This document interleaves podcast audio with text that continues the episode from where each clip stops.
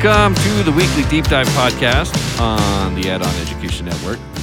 The podcast where we take a look at the weekly Come Follow Me discussions and try to add a little insight and unique perspective. I am your host, Jason Lloyd, here in the studio with my friend and this show's producer, Nate Pfeiffer. What's up? Hey, Nate. How, how you doing this week? Doing all right. Good. It's good to be back in the studio. It's good to be talking about the Old Testament. I, I hope you guys at home are enjoying the Old Testament as much as I am. And, and a big thanks for listening. We appreciate you guys out there giving us a listen.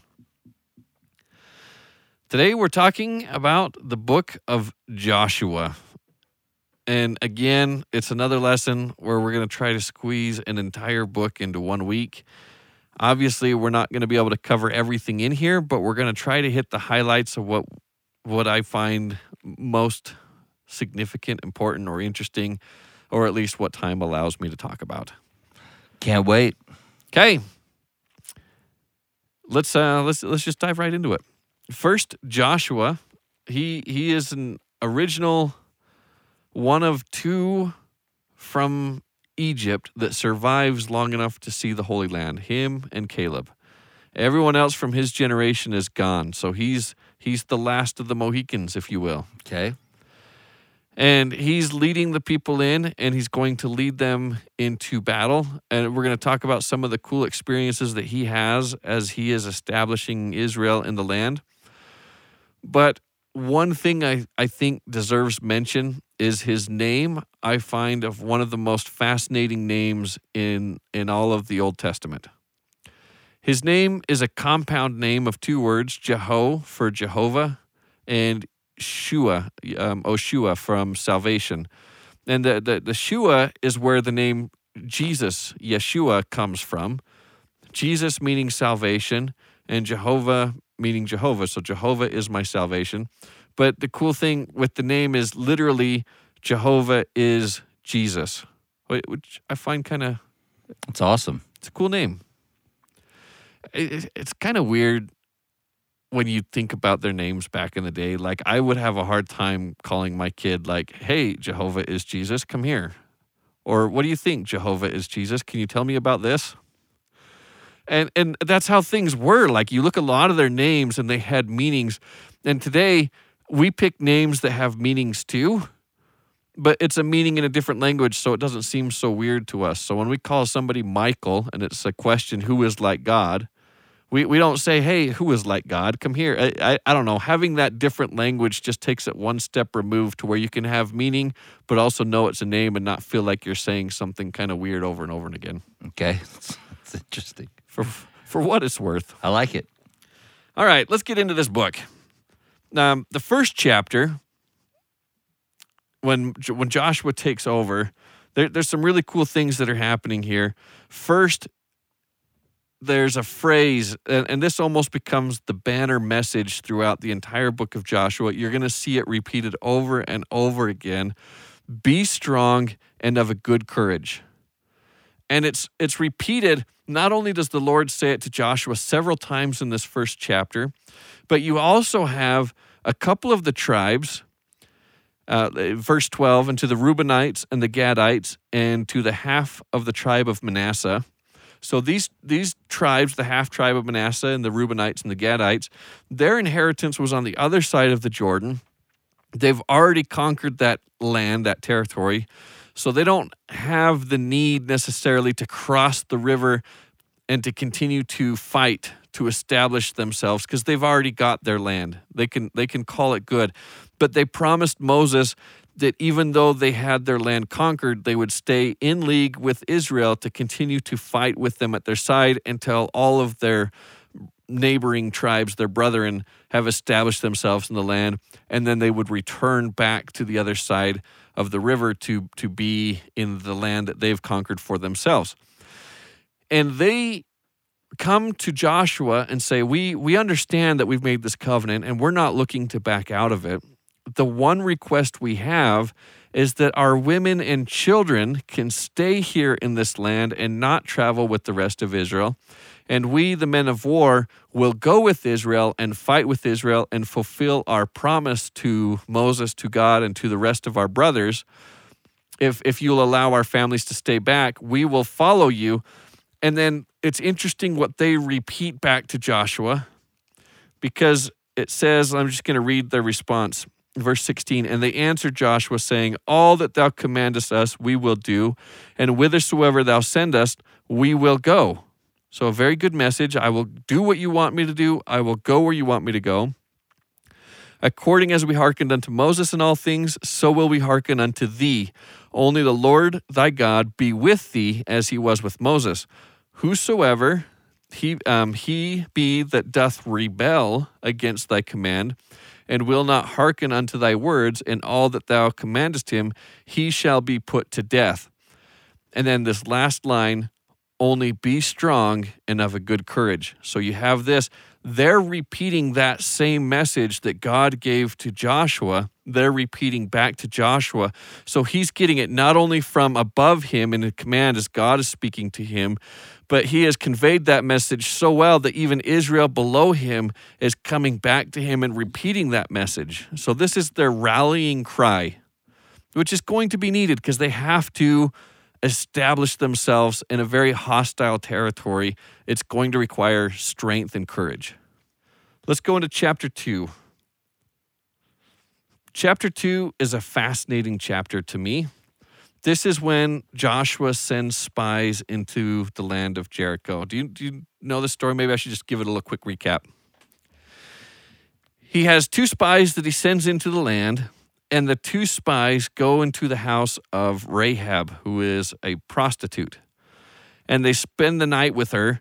And the people in Jericho saw the Israelites come into her house. So they come to her and ask, Where are the men from Israel that came in here to spy out the land? And, and she could easily turn them over and have them executed as spies.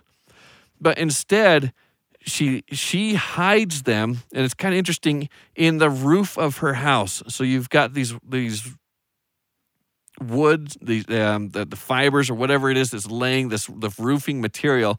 She has them stashed within the roof itself, and she tells the men of Jericho, yes, they did come in, but they quickly went out of the gate, the city gate, before it closed for the night. In fact, if you're quick enough, you might be able to catch up to them. They fled the city.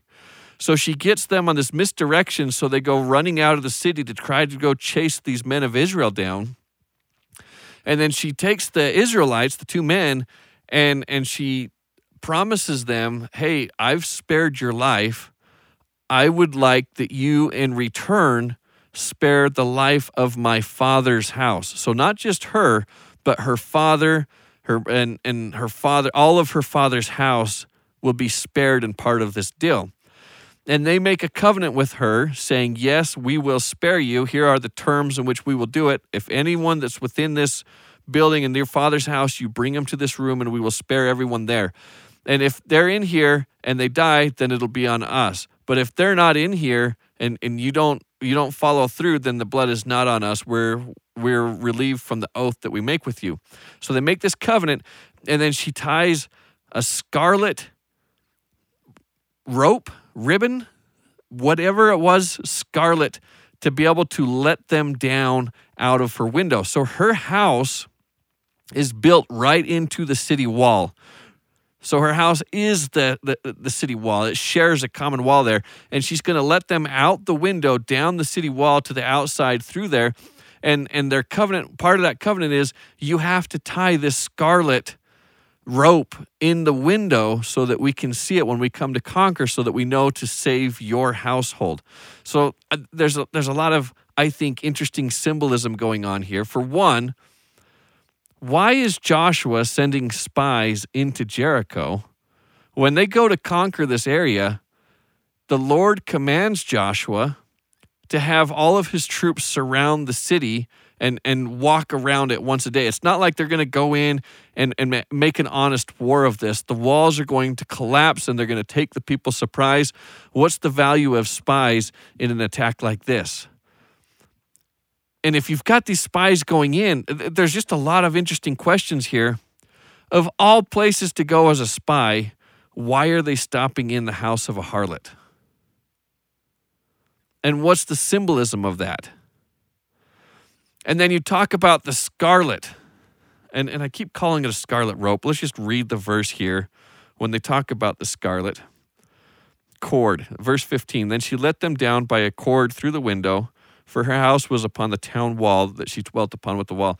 What's the what's the symbolism there, the significance of the scarlet cord that not only saved the life of the Israelites, but also saved the life of her father's house and everything that's there?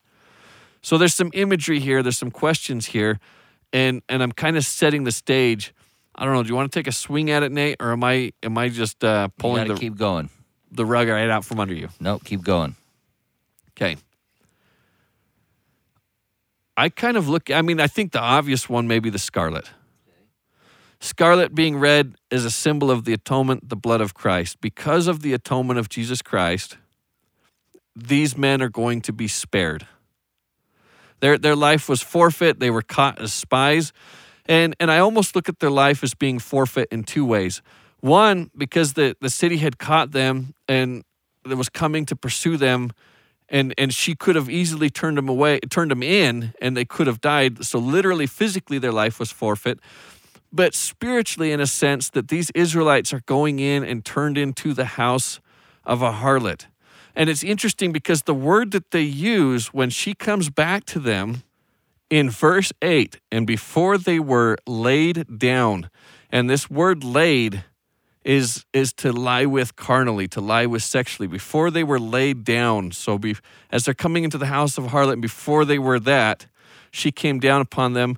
Um, uh, she came up unto them upon the roof, and she said unto the men, I know that the Lord hath given you the lands, that the terror is fallen upon us, and that all the inhabitants of the land faint because of you. I see them almost as a spiritual type of death as well, where they turn into the house of a harlot as before they're going to lay down and forfeit themselves that way. And this idea of a strong female character who is outside of Israel is going to be a common theme that we see throughout the Old Testament. And this strong female character is going to be brought into the house of Israel. What, what other image does a woman represent in the Old Testament, if we're talking about female characters, what other female characters, not specifically people, but what do we use female characters to refer to? You've got Lady Zion and you've got Lady Babylon. One is described as a virgin, the other one described as a whore, but this idea that nations are referred to as women. So if you have a strong Gentile woman who is going to be brought into the fold, and then you have Israel as a woman who is going and laying with the outside, I almost see this story as a, a prophetic story about a time when Israel is going to be turning away from God, turning to find sexual gratification or worship a different God than what they had worshiped and lose their way. And in that opportunity, you're going to find a strong outside female nation or a, a, this woman representing a strong Gentile nation is going to see the miracles that God has done for the Israel and bring themselves into the fold. That's what I see happening here in the story. And it's when they when they take her in, initially, they it, this is really neat. It, we have to fast forward to the the war when they take Jericho. So I'm going to skip to chapter 6. When Jericho and the walls fall, in verse 23, and the young men that were spies went in and brought out Rahab and her father and her mother and her brethren and all that she had, and they brought out all her kindred and left them without the camp of Israel. And this word with without the camp of Israel, this is the fringes of the camp. We've talked about the fringes of the camp before because the fringes of the camp is where we often see the rebellion or the people that distance themselves from from the Lord. And here you have this outsider who's initially the fringes of the camp, but look at what Joshua says in verse 25. And Joshua saved Rahab the harlot alive and her father's house and all that she had, and she dwelleth in Israel. Now, that word in, it's not the Hebrew word for in. The Hebrew word for in is bait, and it just means in. And here it's karev, and the karev means in the midst, in the heart, in the core. So where she started at the outskirts of the town when she was first saved, all as soon as verse 25, now all of a sudden we see her in the karev, in the heart, in the midst, in the in the center of Israel. She has worked her way from the fringes to the inside. You're going to see this with with Ruth because Ruth was not an Israelite woman. She was she was married to Israelite men who showed weakness in marrying outside of Israel and going and picking up this outside woman, but she was more faithful than her husbands. And that faithfulness and choosing to be with her husband's family and choosing to be part of Israel leads to her becoming this this strong figure in in Hebrew history, this this adopted outsider coming in. So throughout the Old Testament, we keep getting these glimpses of a foreign nation, a foreign woman who is going to be brought into Israel, initially maybe the outskirts, but going to become at the core, the center, of this new Israel, if you will. This, I, I think it's interesting to see this. I don't know. It teases it throughout the Bible, for what it's worth. All right, moving forward. As Josh was preparing for this, first they have to cross the Jordan. And before they get there, they the Lord commands them. So when we talked about the, the parting of the Red Sea, the wind blows all that day, and Israel moves over once the water is parted on dry land. When they cross this river, things are going to be a little bit different because the Lord says, I need those who are carrying the ark to step into the water with the water coming up to their to their ankles get in the midst of the water. And once all four of them are in the water and it's interesting they make a little bit of a note because they say this is the time that the water overrunneth its banks. So it's not like they're in the river itself. They're at the sides of the river which are normally dry land but because the river is full at the time of this year the water has extended the brand, uh, extended the natural border, of the banks, and they're standing in the sides where the water is deep enough that they're still in it.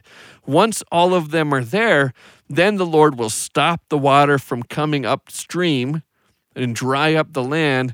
And the ark has to stay put where it is until all of Israel has passed. And this dominion over the water becomes the Lord's calling card throughout the Bible. We saw it with the creation when the Spirit of God moved upon the face of the water. We saw it in the parting of the Red Sea. Now we're seeing this mastery of, of the waters as they cross over here to become Israel. This is why when Christ is in the boat in the New Testament and they say, Master, carest thou not that we perish when the storm is raging? And he stands up and says, Peace, be still, and controls the water. He is identifying himself as this Jehovah in the Old Testament that time and time again has shown mastery of the waters. And the water is an image of chaos. Water goes wherever it wants. It doesn't have form. It doesn't have structure. It, it just it, it is and it does whatever it can. It flows to the easiest path, it goes downhill, it expands in all different directions. It is the opposite of order.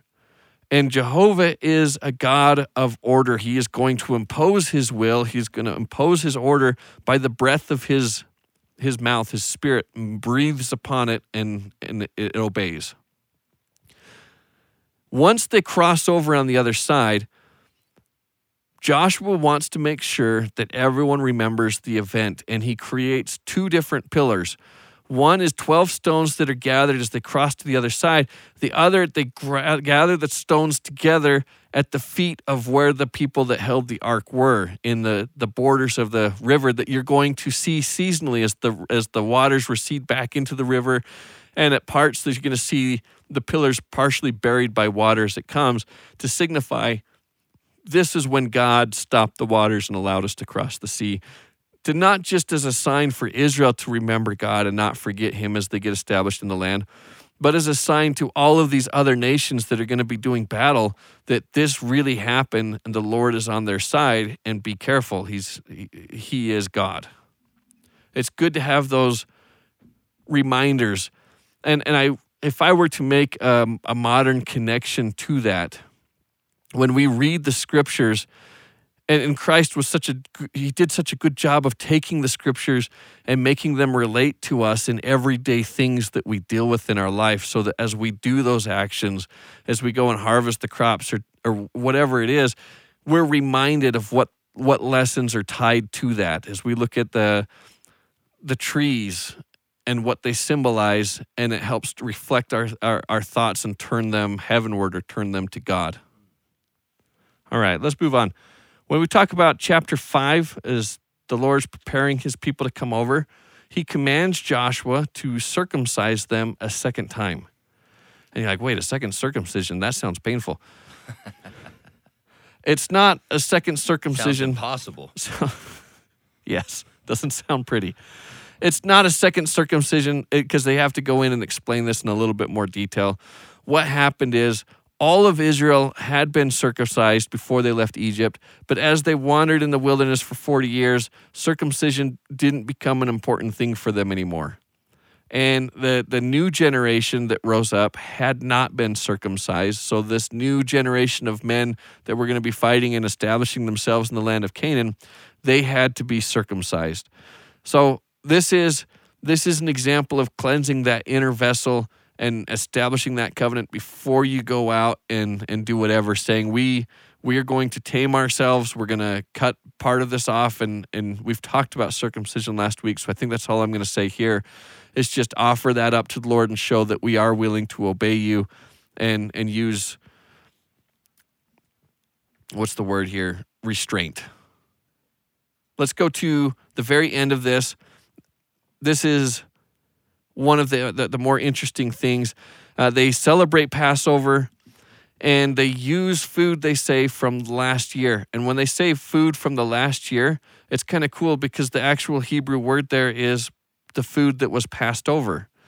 So they use the Passover meal, excuse me, the Passover food to celebrate the Passover and eat it with manna. And this is the last time that they're going to be eating leftover food from previous years or relying on manna in the wilderness because from here moving forward, they will be eating the fruit of the land. It's a very significant event for them. And as soon as they celebrate the Passover, this is when the Lord appears to them.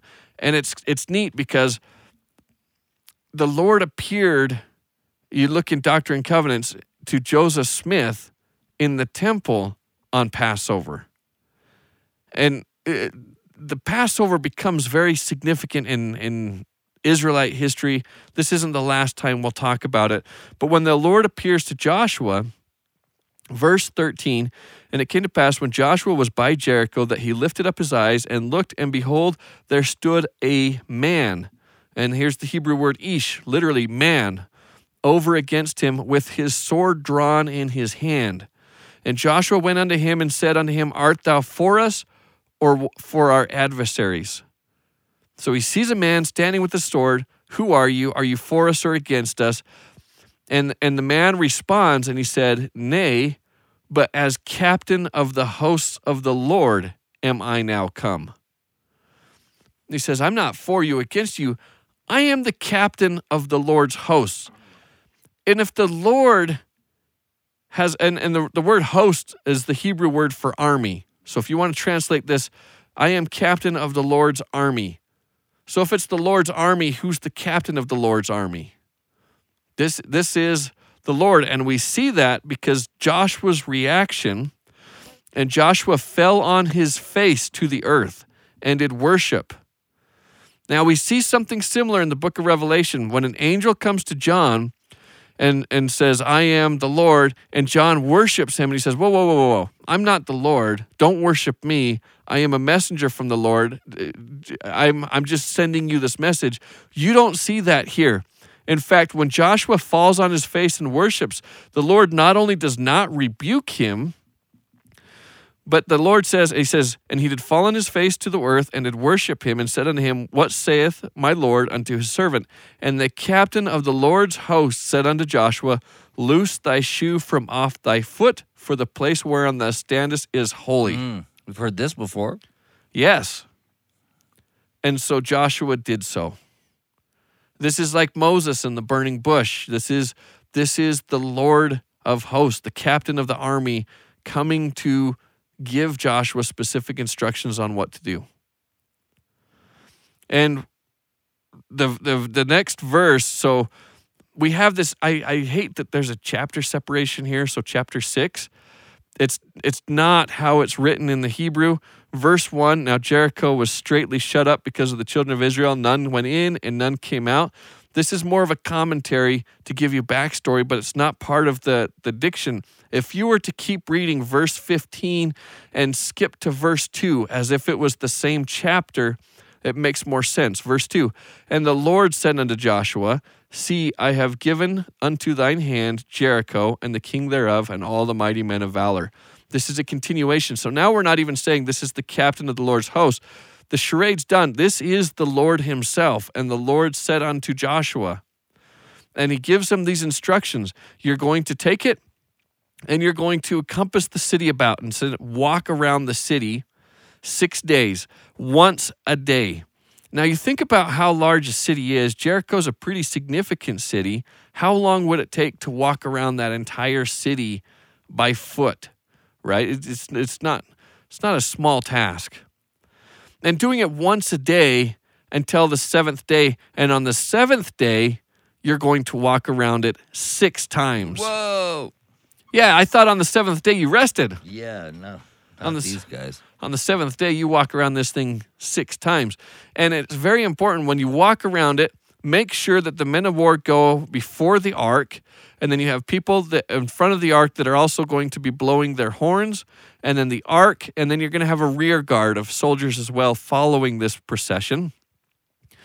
And while they're going about blowing the horns, and there's something to be said about this the the wind, the breath, the spirit being played out of the horns is the only sound that's going to be made. And they say, make sure that not a single word is spoken by any of the men in the camp. And and so what's the significance of that? I, I think I think we should be able to see this, right? If if it's just the horns that are blowing, it's just the breath that's moving the sound, whose voice is it? Who's the hmm. one that's acting to destroy this city? And make sure that the men don't speak. And then at the end of the seven, the seven days, when they come around it six times, then I command all of the men to shout together. And I almost look at this this account as a retelling of the creation in a sense too because you don't have men on day 1 day 2 day 3 day 4 but after men have been created then i want you to to sound your voice off as well unifying yourself with god men with god is what is going to be conquering the enemy and and part of this conquering is a creation story that i am going to get rid of the chaos and the wickedness that you have descended into and restore it with order, with a very high level of order. Awesome. And so they do this, and the walls come falling down. You know the story, and and I think that's that's probably all we need to say on that subject. Uh, Killer. Okay, Is there a scientific thing for this or not? Is there a scientific explanation for this, or is this straight up a miracle? there is a scientific explanation for this.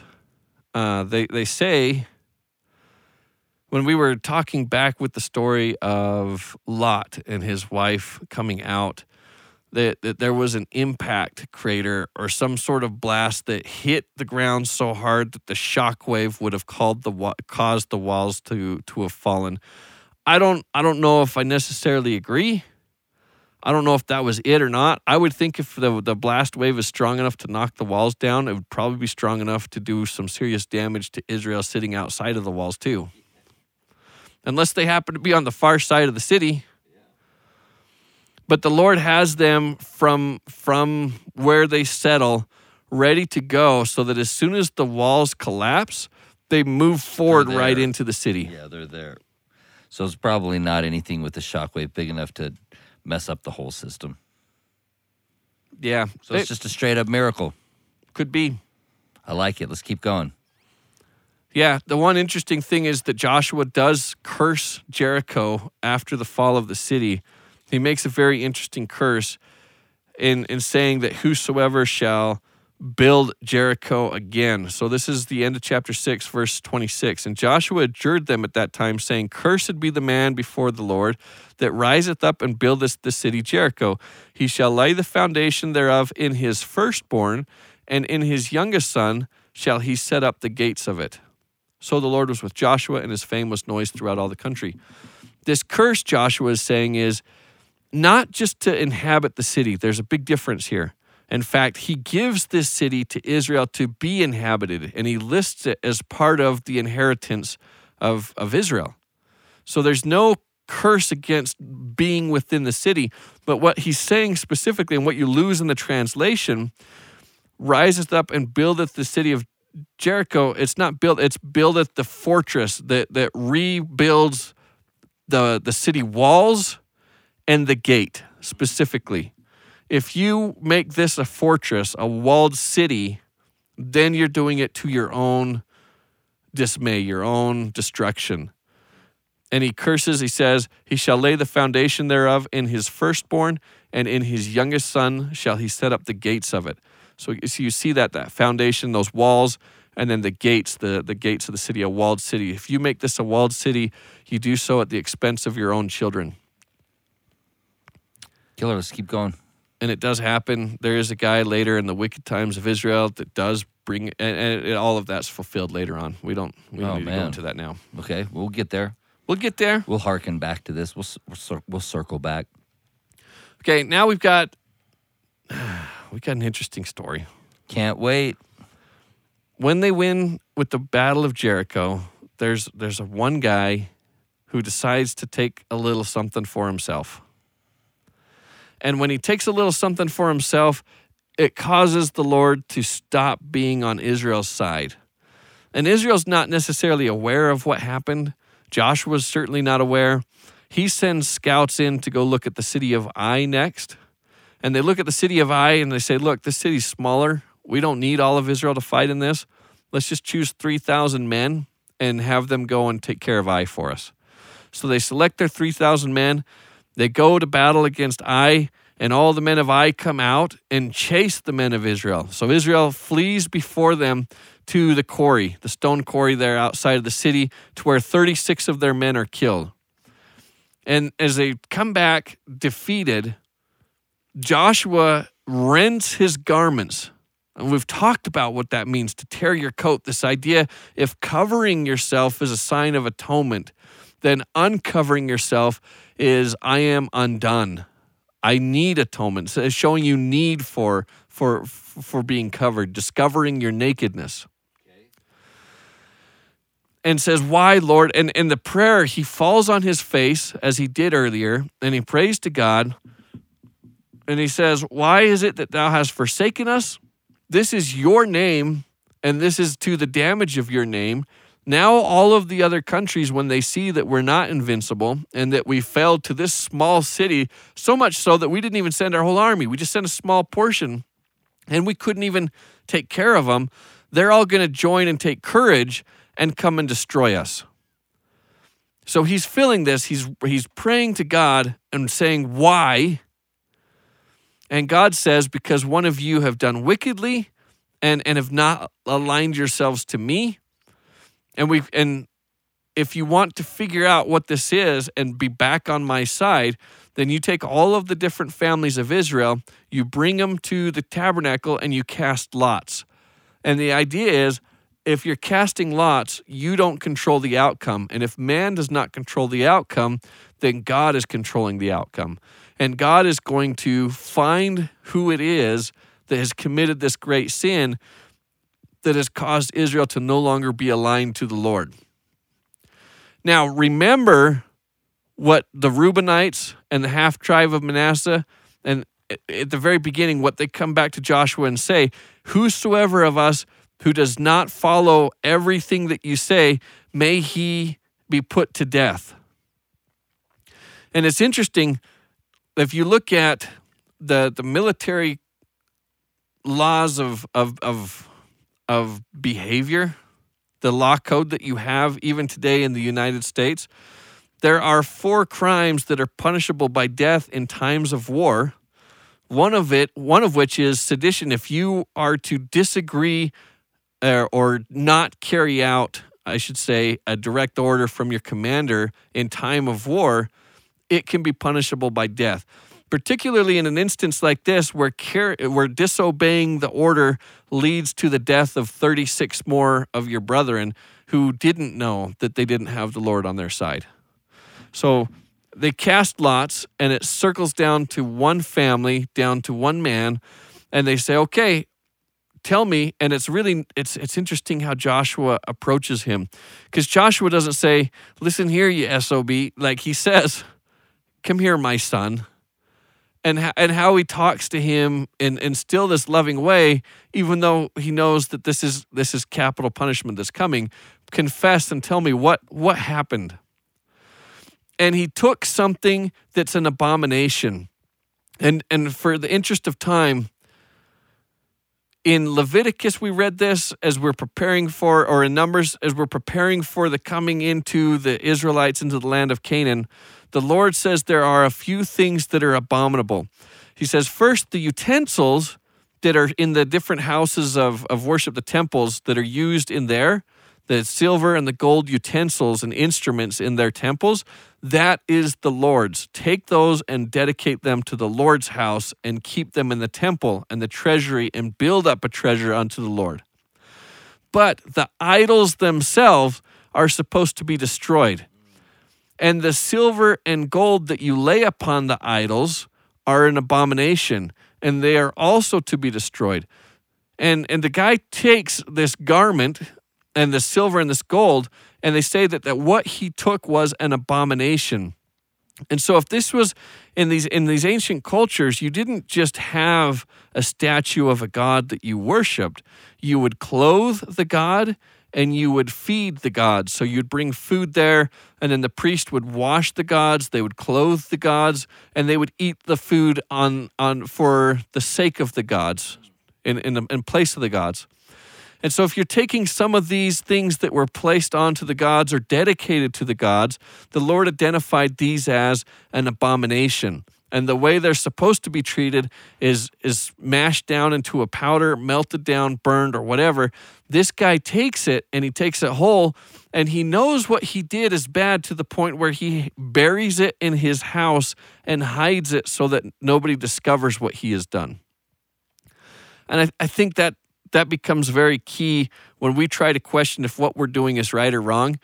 If we have to hide it from everyone else by burying it, then is then it's probably wrong. It's probably a good indicator. Yeah. Okay.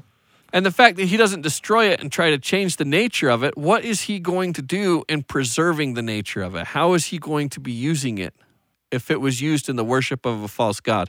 So there, there's some interesting questions here. But by deliberately disobeying the order, he has put the camp of Israel at risk. And, and so Joshua, in relying on the Lord, takes him and destroys him and his family. And not just that, but also his his sheep, his possession, his inheritance. And it just wipes everything out, saying, We're not having any of this as part of who we are. It's very similar to the story of Phineas, who says, No, this this ends here. We're not allowing this to be a part of us. We're consecrating ourselves to this effort. And in times of war, strict obedience becomes very important. And it's not to say the Lord does not want Israel to become wealthy or, or to receive their riches. The Lord asks them to borrow or get as much money from the Egyptians before they leave, as we talked about in the time of the Exodus. And in the very next battle they're going to do, the Lord says, you can now take any silver or gold or any booty that you have and you can take that unto yourselves it becomes more of a an object lesson in did the lord say i can do it or the lord specifically say i can't do it and if i am going to directly go against a, a commandment from god that's a willful rebellion and and that's going to lead to death rather than destroying everyone because of your rebellion we're going to cut this out and and try to instill this obedience Awesome. all right I love it. There's a lot of good, a lot of good lessons in this week's, like life lessons. there's there's a ton of stuff and it's it's kind of cool when they when they start describing all of the nations that Israel's going to be fighting. The way they describe it is that when when they saw the destruction of Jericho when they see them cross the river when they see the everything that they have done the the destruction of the people on the other side of the river Balaam and Balak and everything that happened there it says that their hearts melted so you see all of the courage just kind of leak out of them. Their hearts melted. But then it also says, and they lost their spirit, the ruach, the same spirit that moves upon the, the waters. Oh, interesting. Yeah. And that same spirit, by the way, is what God breathed into the nostrils of Adam to give him life. So it's literally the life flowed out from them. They didn't have the spirit with them anymore. And then you contrast that with Joshua and his group who has full of the spirit. It's the spirit blowing through the horns and it's this this idea that the spirit prospers somebody. Without the spirit you die and with the spirit you're strengthened and, and you can accomplish anything. It's awesome. All right, let's let's talk about some treachery, some interesting deception. Can't wait. The Gibeonites. These guys are smart. So you have all of these different people who look at Israel coming in and they and, and they know that they're in the path of destruction. and they have to Path they, of destruction. yeah. They they know it's not going to go well for them. I love that. And so they're trying to, you know, bind together and say, hey, you know, maybe if all of us combine, maybe we can stop them. Or what, what, what's the best course of action to try to pre- preserve our lives? And Gibeon, rather than make an alliance with everybody else, they come up with this tricky plan. They say, okay, let's get old wine bottles, let's get old clothes, and let's make it look like we've been on a journey for a long time. And then we're going to show up in Israel and be like, hey, we worship the same God that you worship. And we heard that the Lord is establishing you in the land. And because we worship the same God, we want to come be with you and worship God with you and be a part of mm. you. And and so they show up and they know that they're on the blacklist. Is that the right way to put this? Like as we talked about last week, God is destroying this people because of their wicked, not because of the righteousness of Israel. They know they're on the the, The naughty list. the naughty list.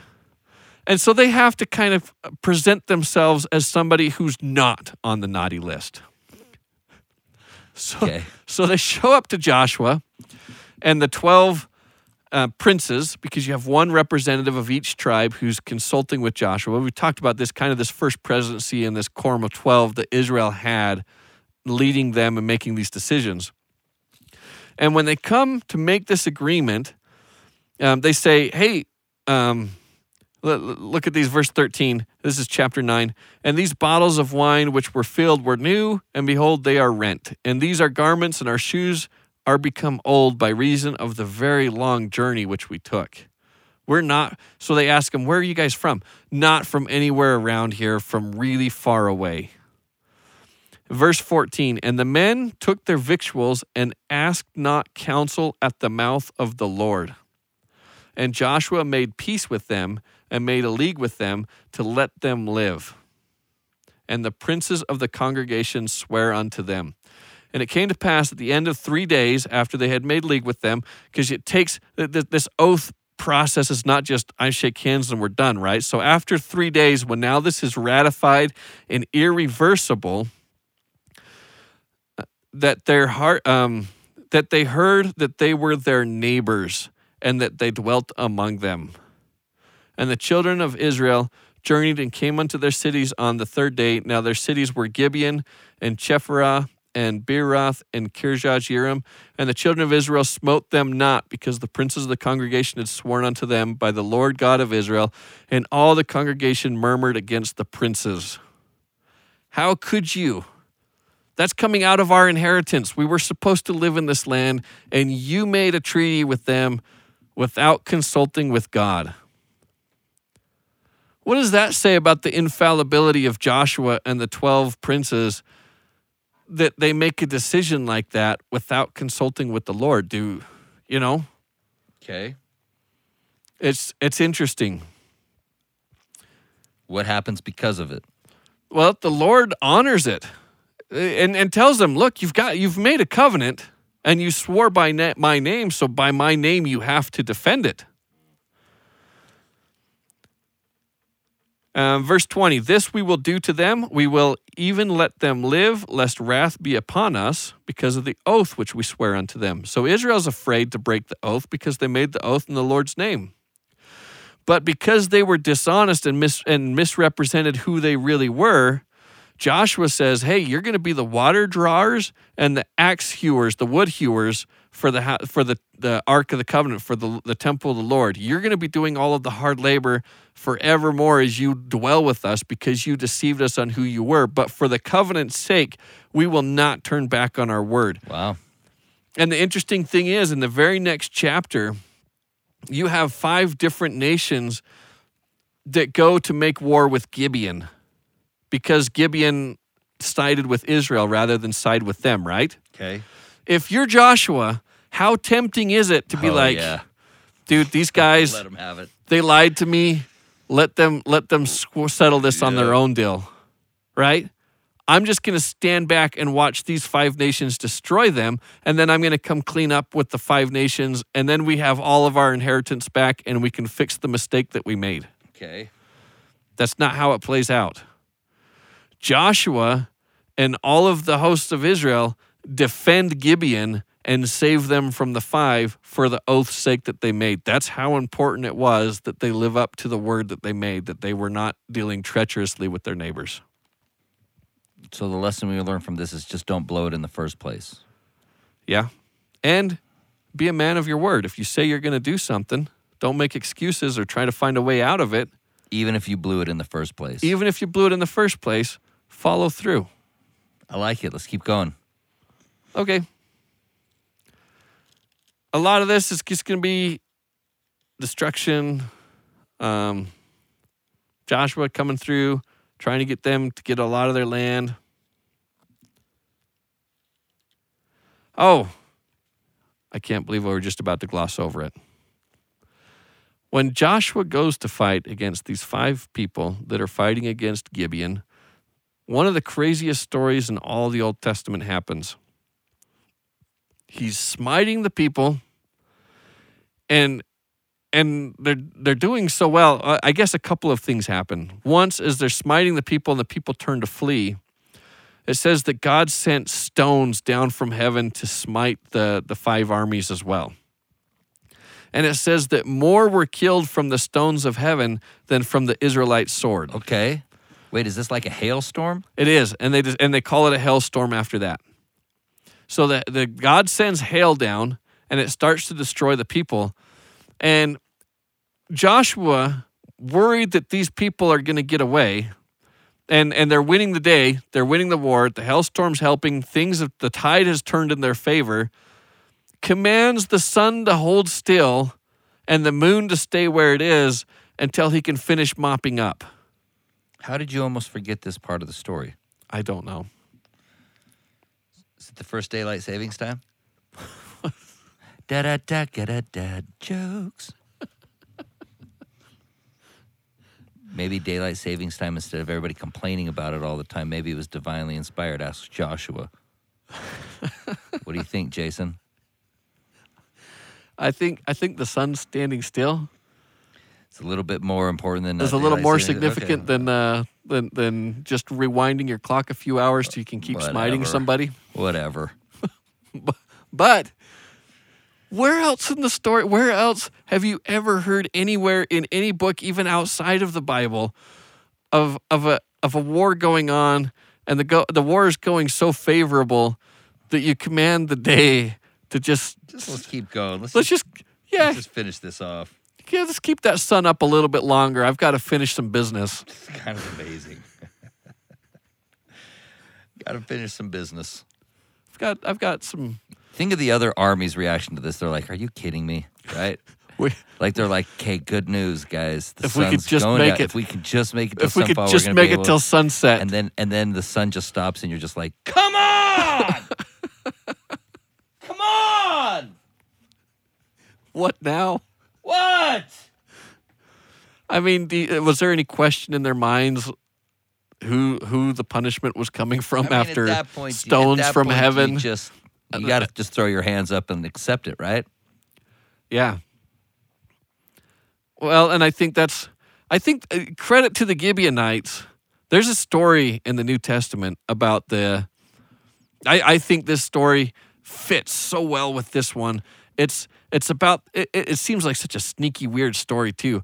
Like the servant who's been, wh- wh- what, what has he been pilfering from his, his master? and and the Lord finds out and and he's going to lay him off, right? And so he calls in all of his favors from all of the different people that he's done to to kind of save him from the wrath of the Lord at the end of the day. And the Lord like praises him for his his quick thinking on his feet and, and at least trying to do whatever it was he could do to try to spare him. You know what I'm talking about? No, Son of a gun. I like it though. Seems seems like a weird story. All right. But but these guys, I mean, they're they're fighting Israel, even though they know that they've been wicked, and and they fight it all the way to their bitter end. Where the Gibeonites get a little bit crafty to try to spare themselves, I mean, it's, it's smart. And and even turn to the Lord and like, hey, I'm I'm willing to just to serve in the tabernacle. I'm willing to to help out. Between that or death, it doesn't seem like it's that hard of a decision, but okay. Maybe, Well- maybe it was. And, and, and it's an interesting thought when you compare this with Balaam too. Uh, th- this was what somebody mentioned to me last week. When you talk about Balaam the prophet who goes to Balak, and and so readily looks at Israel and says, "Hey, we just send a bunch of women out there and get them to fornicate, then they're not going to be on God's side anymore." How much easier was it for him to think like, "I've got two options.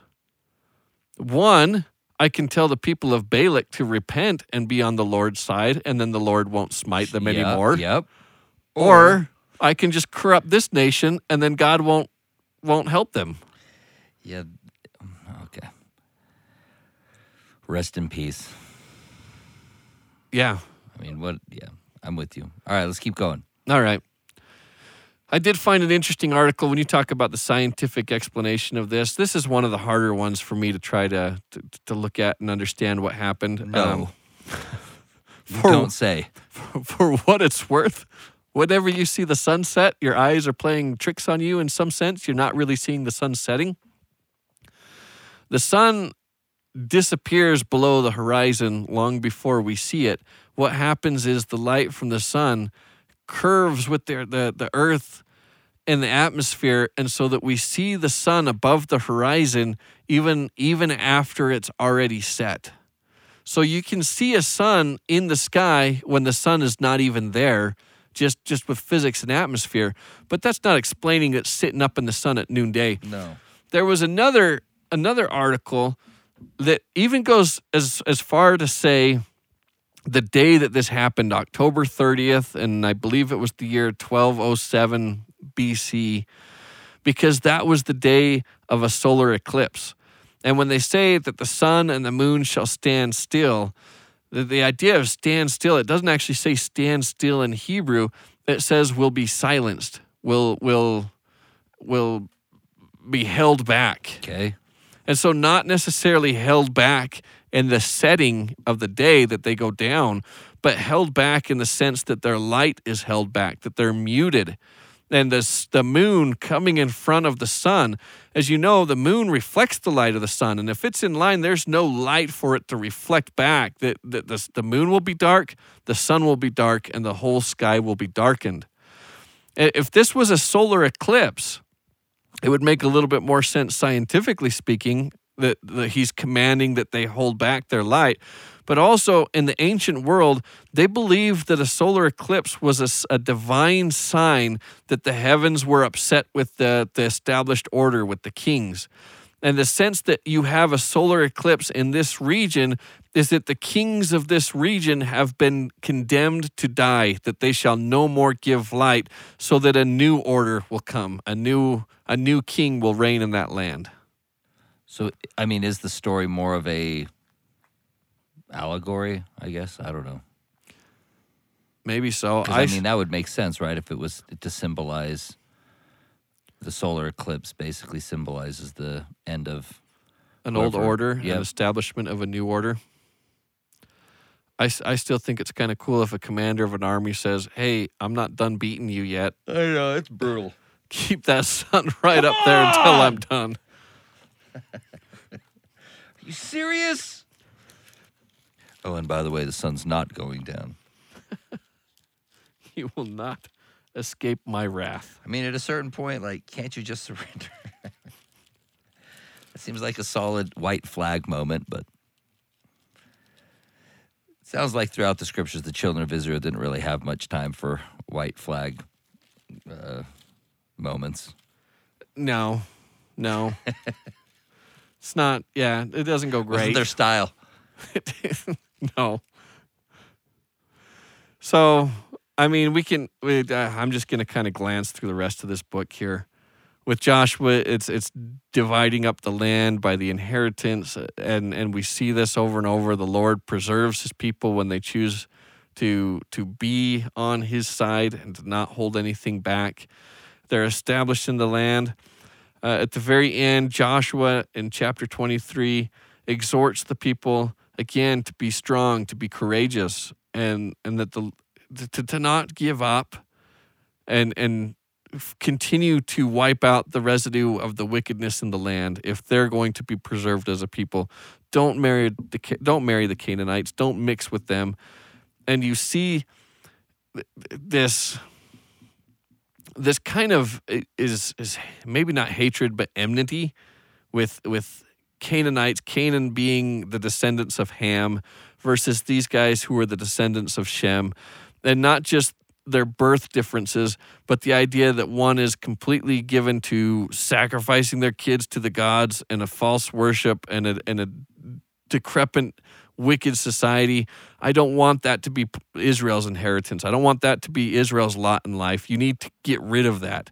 And so he makes some promises to them that if they were to put that out and destroy it, that they as a nation will be preserved and the Lord will protect them and guide them. And just to remember all of this as he, he establishes this, this idea of the covenant people, the bones of Joseph are taken out of Egypt and buried in Shechem, this final restoration of this covenant.